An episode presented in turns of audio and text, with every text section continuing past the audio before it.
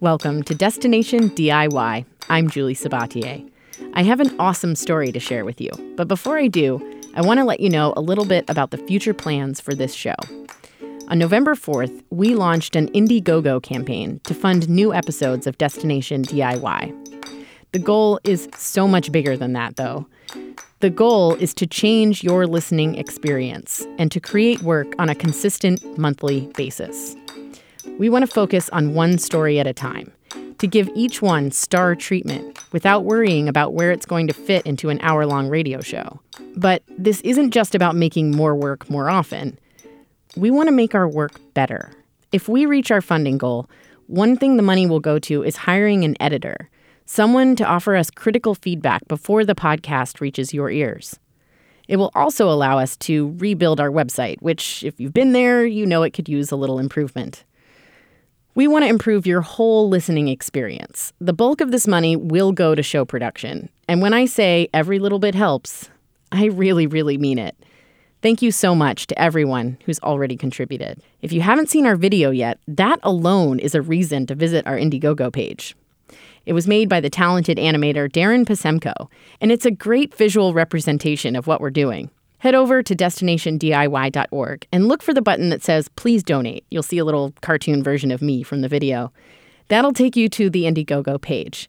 We have some fun thank you gifts like t shirts, notebooks, and temporary tattoos. If there's one thing this show has taught me, it's that DIY doesn't have to mean doing things all by yourself. Let's do this together. It means so much to have your support. And now, that story I promised you. Hi, I'm Andrea Leggett, and I do salty and sweet design. Andrea Leggett's laser cut designs draw on familiar memes like Grumpy Cat and cult favorites like Twin Peaks.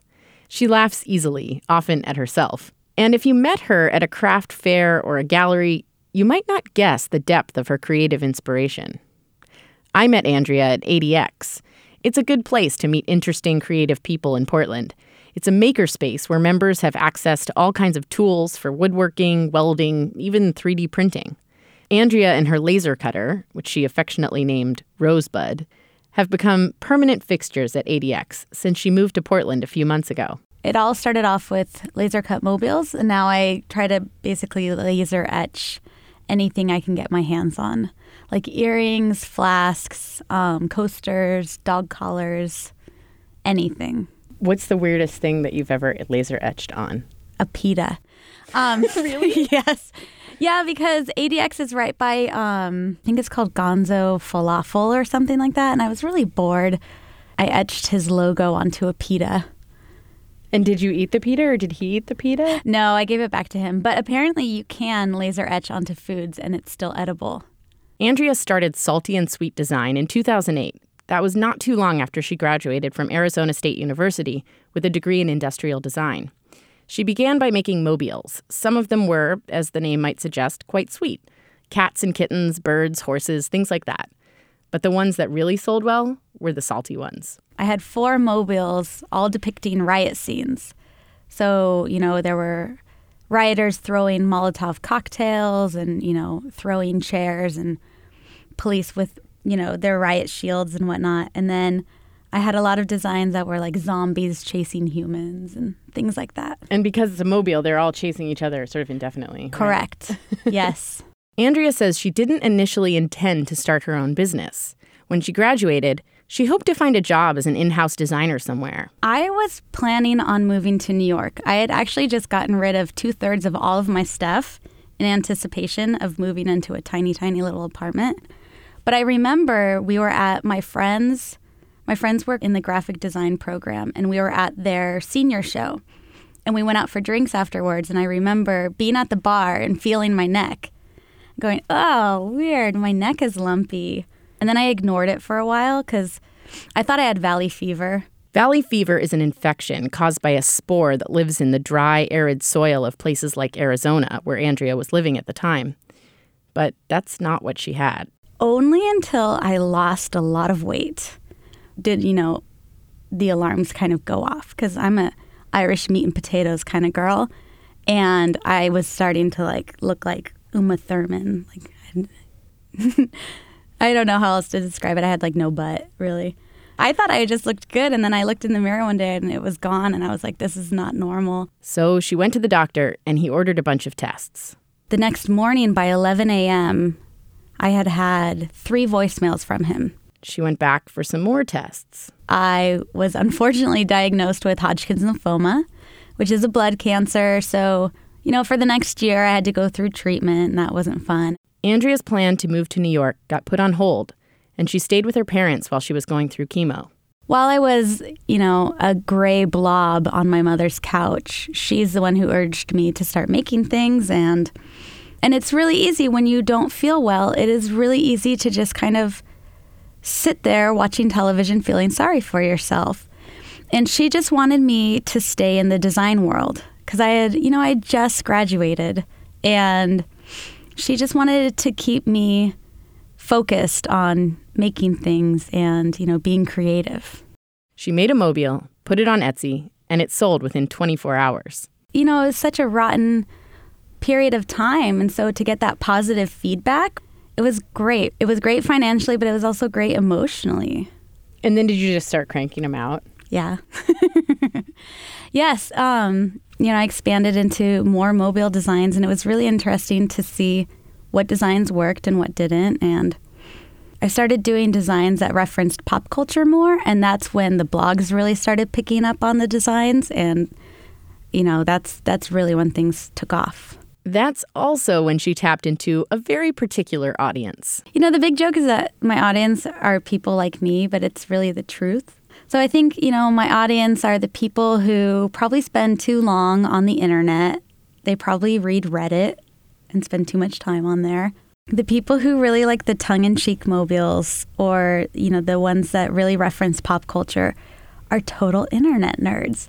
And they're the ones who, when they buy my mobile, they send me an exclamation point riddled message that's like, oh my God, I can't believe you made this. Like, I can't believe I found this. This is amazing.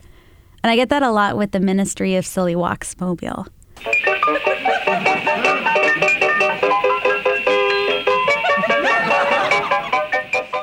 Because people who love John Cleese like love John Cleese. It's not particularly silly, is it? I, I, mean, the right leg isn't silly at all, and the left leg merely does a forward aerial half turn every alternate step. They're total internet nerds, and that's why I love them. Andrea never moved to New York. A couple of years ago, she raised money on Kickstarter to buy herself a laser cutter. In addition to her Etsy store, she sells her stuff to about a dozen wholesalers in the US and Canada. It's a great feeling to make something that people love.